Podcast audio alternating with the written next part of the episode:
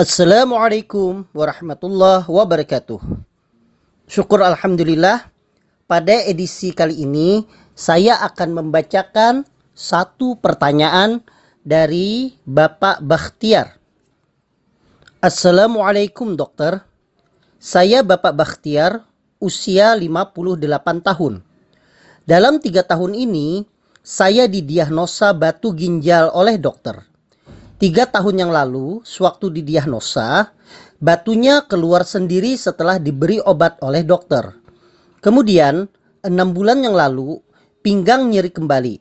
Dan setelah di USG, ternyata kembali ada batu di ginjal kanan. Sudah diobati dan sampai sekarang batunya masih ada, tidak keluar. Yang jadi pertanyaan saya, satu, kenapa batu ginjal bisa muncul lagi? Yang kedua, dokter menawarkan untuk dioperasi untuk memecah batu ginjal dengan alat. Apakah itu berbahaya? Yang ketiga, apakah saya bisa jadi gagal ginjal dan harus cuci darah? Karena ada teman saya yang cuci darah karena batu ginjal. Atas pertanyaannya, saya ucapkan terima kasih. Baik, Bapak Bakhtiar, lumayan panjang pertanyaannya. Terima kasih atas pertanyaan ini. Jadi, untuk pertanyaan pertama, yaitu kenapa batu ginjal itu bisa muncul lagi? Baik, kalau berdasarkan cerita Pak Bakhtiar, berarti tiga tahun yang lalu Pak Bakhtiar itu sudah terkena batu ginjal kemudian keluar. Setelah keluar, ternyata enam bulan yang lalu muncul lagi. Artinya selang dua tahun mulai muncul lagi. Kenapa bisa muncul? Baik, sebelum saya menjawab, saya akan berbicara dulu dengan batu ginjal. Jadi, batu ginjal itu dapat dipicu oleh berbagai kondisi. Seperti yang pertama, misalnya kurang minum air putih. Atau bisa karena berat badan, berat badan yang berlebih. Atau akibat efek samping dari makanan atau minuman yang tinggi kristal oksalat ya. Nah, endapan batu di dalam ginjal yang disebabkan oleh makanan atau yang mendasari itu ternyata juga berdasarkan jenis batunya ya.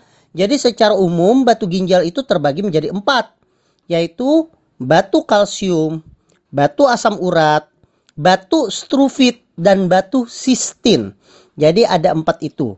Nah, penyakit ginjal ini memang sebagian besar kasusnya itu dialami oleh orang yang berusia antara 30 sampai 60 tahun. Termasuk Pak Bakhtiar tadi bercerita usia 58 tahun.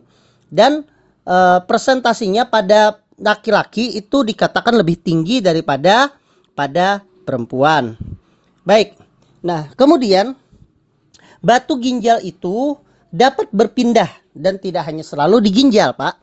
Jadi dia itu bisa berpindah kalau dia itu misalnya terjadi gerakan. Kemudian dia kalau seandainya menuju ke saluran ke bawahnya, dia bisa menuju ke saluran ureter. Sehingga disebut dengan batu ureter. Nah, kalau dia ke ureter biasanya dia nyeri sekali, menimbulkan iritasi sehingga kadang orang itu nyerinya itu akibat adanya batu di ureter. Jarang karena di ginjal, karena kadang di ginjal itu tidak ada gejala. Nah, sekarang pertanyaannya, kenapa Bapak bisa muncul lagi? Nah, itu tadi seperti yang saya jelaskan tadi Pak Bakhtiar bahwa e, batu itu terbagi menjadi empat.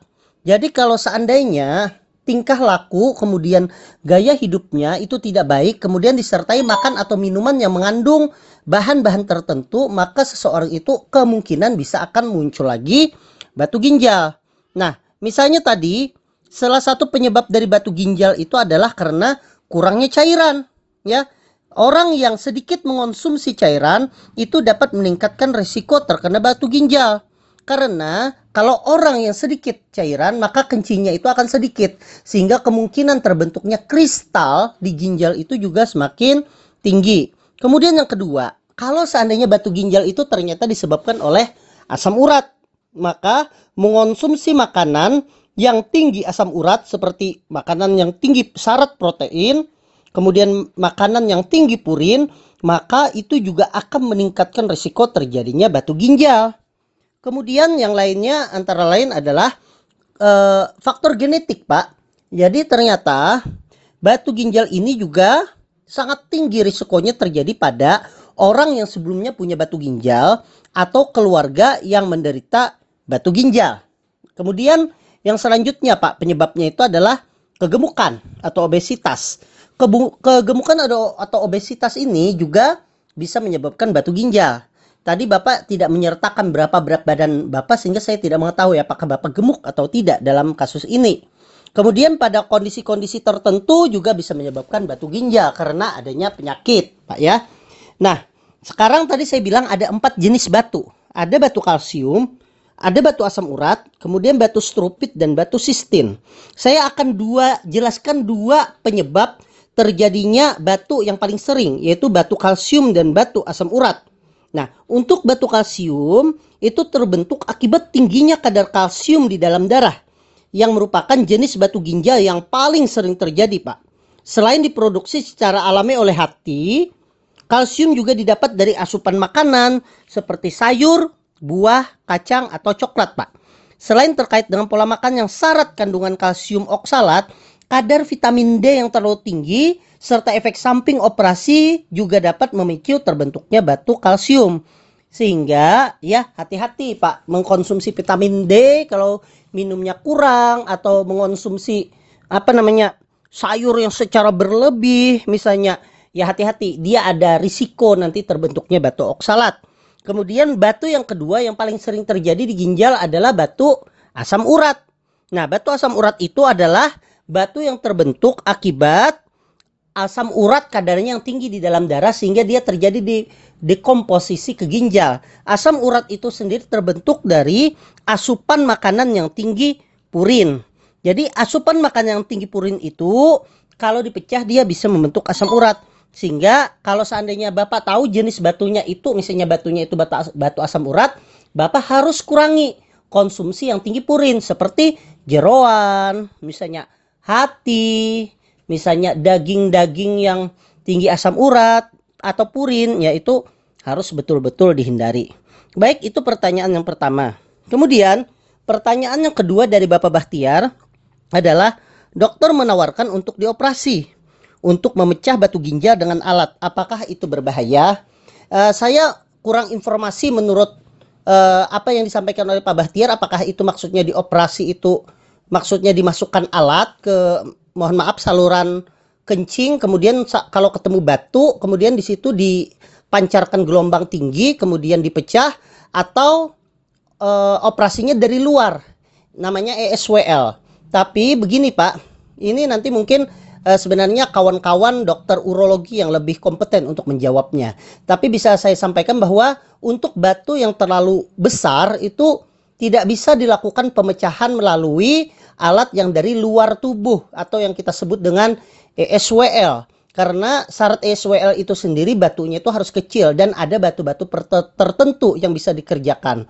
Sedangkan kalau seandainya batunya lumayan besar itu maka cara memecahnya itu adalah dimasukkan alat dengan uh, dengan uh, dengan alat yang bisa memecah dari dalam dengan gelombang yang tinggi kemudian dimasukkan melalui saluran kencing sampai ketemu batunya itu baru nanti di situ diberikan gelombang kejut dan pecah.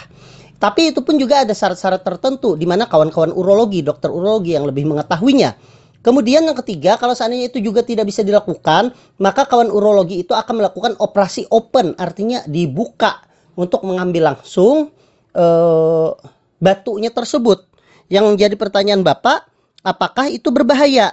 Justru Pak, kalau seandainya batu itu dibiarkan saja, sudah diobati tidak hilang-hilang, dibiarkan saja, itu yang akan berbahaya Pak. Anggaplah batu itu tidak melakukan, tidak terjadi kerusakan misalnya. Tidak menyebabkan bapak kencingnya menjadi tersumbat. Tetapi batu itu adalah risiko tinggi terjadinya infeksi saluran kemih.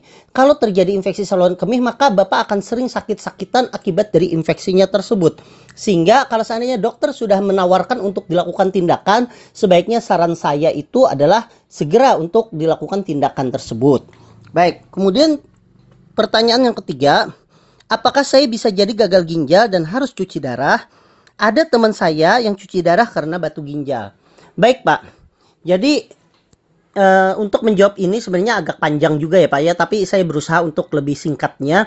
Jadi begini, kita ketahui bersama tadi bahwa ginjal itu tadi fungsinya itu adalah untuk menyaring darah, membuang metabolik-metabolik yang tidak terpakai dalam bentuk urin. Nah, kalau seandainya di ginjal itu ada ada batu, kemudian batu itu menyumbat saluran kencing sehingga uh, uh, apa namanya metabolit metabolit yang tidak terpakai atau sampah itu tidak bisa terbuang, maka dia akan menumpuk di darah. Kalau dia menumpuk di darah, maka akan menyebabkan bahaya bagi tubuhnya. Maka pada saat itu harus dilakukan cuci darah. Apa penandanya? Yaitu apa penandanya bahwa terjadi kerusakan ginjal itu dengan memeriksa kreatinin. Apa penanda terjadinya penumpukan zat-zat sampah itu dengan meningkatnya urium. Jadi ada pemeriksaan laboratorium, ada namanya kreatinin dan ada namanya urium. Nah, tapi kalau seandainya batu itu walaupun ada tetapi orang tersebut masih bisa buang air kecil dengan lancar, misalnya tidak ada masalah apa pun, ya kemungkinan juga tidak ada masalah. Tapi juga selain dia menyumbat, batu ginjal itu sudah saya sampaikan tadi bisa menyebabkan infeksi.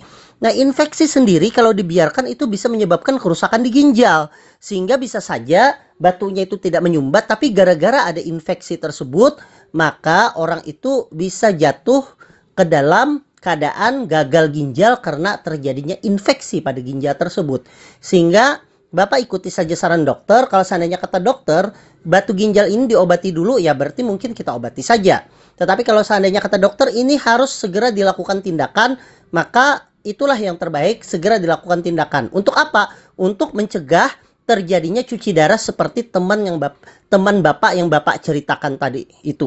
Ya. Jadi saran saya yang pertama tetap ikuti pengobatan yang ada kalau obat itu masih ada. Kemudian yang kedua nantinya kalau seandainya batunya itu ada keluar, itu segeranya batu itu untuk di uh, apa namanya? diperiksa. Jadi batunya itu batu asam urat kah atau batu oksalat kah atau batu struvit kah atau apa supaya mengetahui nantinya supaya jangan terjadi lagi batu ginjal Bapak harus lebih hati-hati. Dan yang ketiga kalau seandainya memang diperlukan tindakan, saran saya ikuti saja apa yang disampaikan oleh dokter tersebut supaya nantinya Bapak tetap sehat, tidak jatuh ke dalam keadaan yang lebih tidak baik lagi. Demikian jawaban dari saya, semoga ini bermanfaat untuk Bapak dan juga bermanfaat bagi kawan-kawan atau jemaah yang mendengar apa yang saya sampaikan ini. Saya tutup. Wassalamualaikum warahmatullahi wabarakatuh.